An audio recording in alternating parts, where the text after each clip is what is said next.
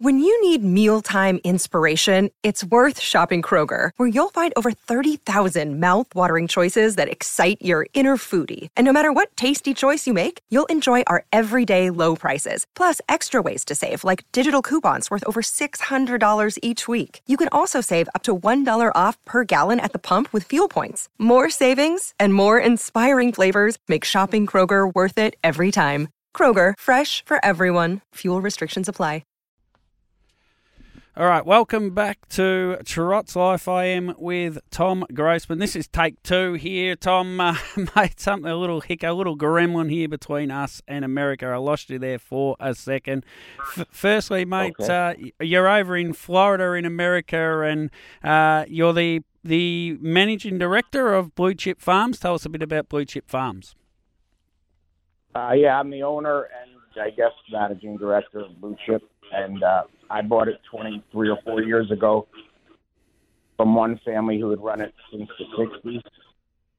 And um, we uh, have been a big standardbred nursery that entire time, uh, standing stallions from most happy fella in the day all the way through Bettor's Delight and Shadow Play, Art Major, etc. Uh, and uh, Chapter 7 now on the Fridays. We have about 150 mares at the farm and uh, full out.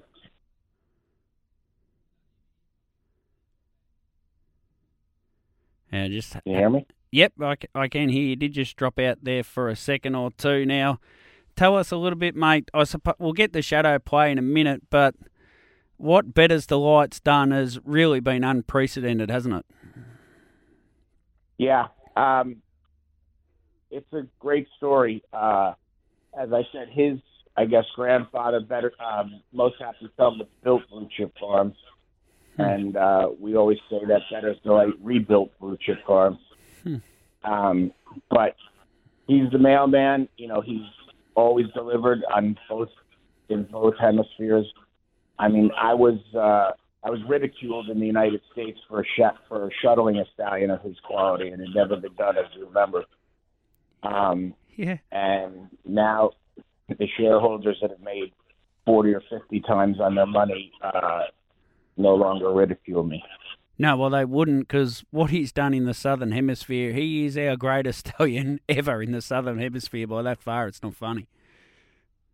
Yeah, and and he's been he never sells the show the uh, sale topper here, but he's obviously been incredibly steady top tier stallion for a record amount of time. To the point where you know it's really hard to uh, breed the mares because the, and I know you guys are running into the same problem, but there's just so much Bettor's Delight blood on the damn sides of every good pedigree here that it's really amazing. Yeah, well that that's a good uh, lead into shadow play and he's got a bit of a different sort of line through the Panderosa line, uh, Shadow Play being his father, and he came to Australia as a shuttle stallion, and, and he was well received, but you know it didn't seem like he was you know really popular at the same time. Yeah, I think similarly here, he, uh, despite our best efforts, I never felt he got the quality of mares certainly that a better Delight would have down there or several stallions up here. Um, we knew what he could do. You know, we've bred four or five horses that have made five, six, seven, eight hundred thousand just out of our mares to shadow play. And I, I think there's a pretty steady pattern there where, you know, if, if he gets enough good mares, he comes up with a top, top horse. And, you know, obviously Bulldog has made it extremely uh, fashionable again here, but people forget, you know, he had two million dollar earners before Bulldog.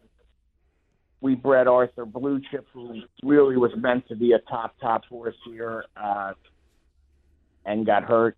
And her, his sister Percy Blue Chip won the Breeders' Crown here.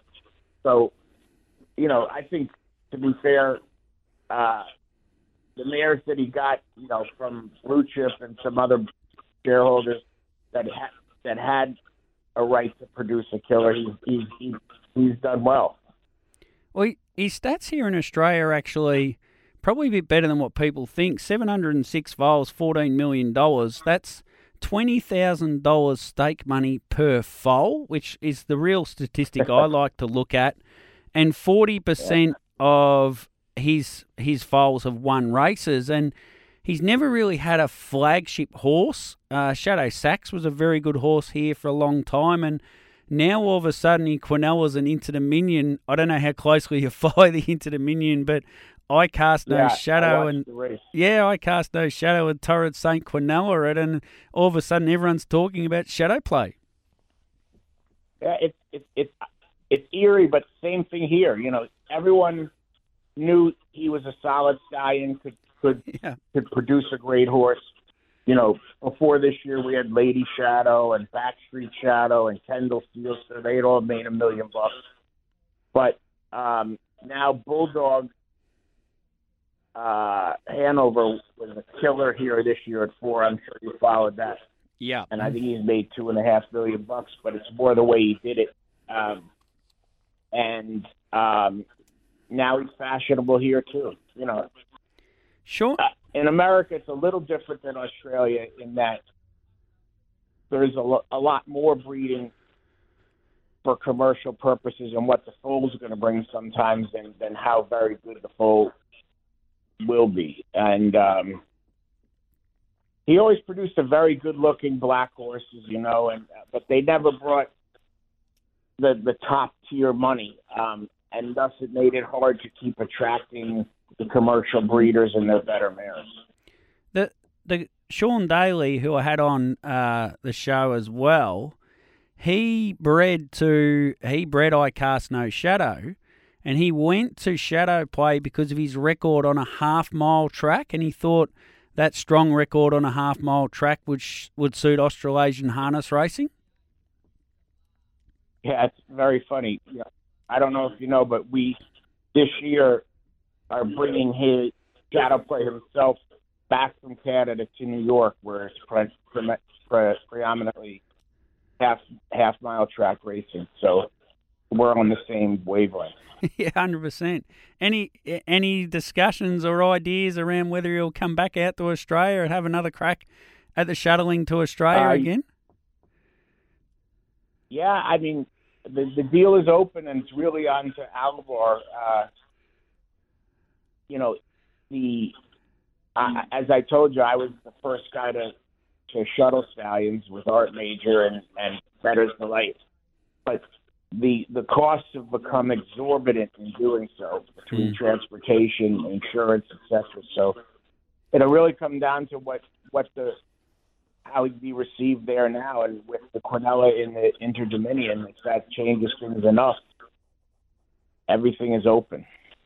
All right, Tom, thanks so much. I know it's late there, so thanks so much for coming on and, and giving us five minutes of your time. And best of luck with all your endeavours in, in the 2023 breeding season. Anytime, and uh, I'm always available, and we love the the Australasian market. It's been great to us, and anything we can do to help, we'd love to.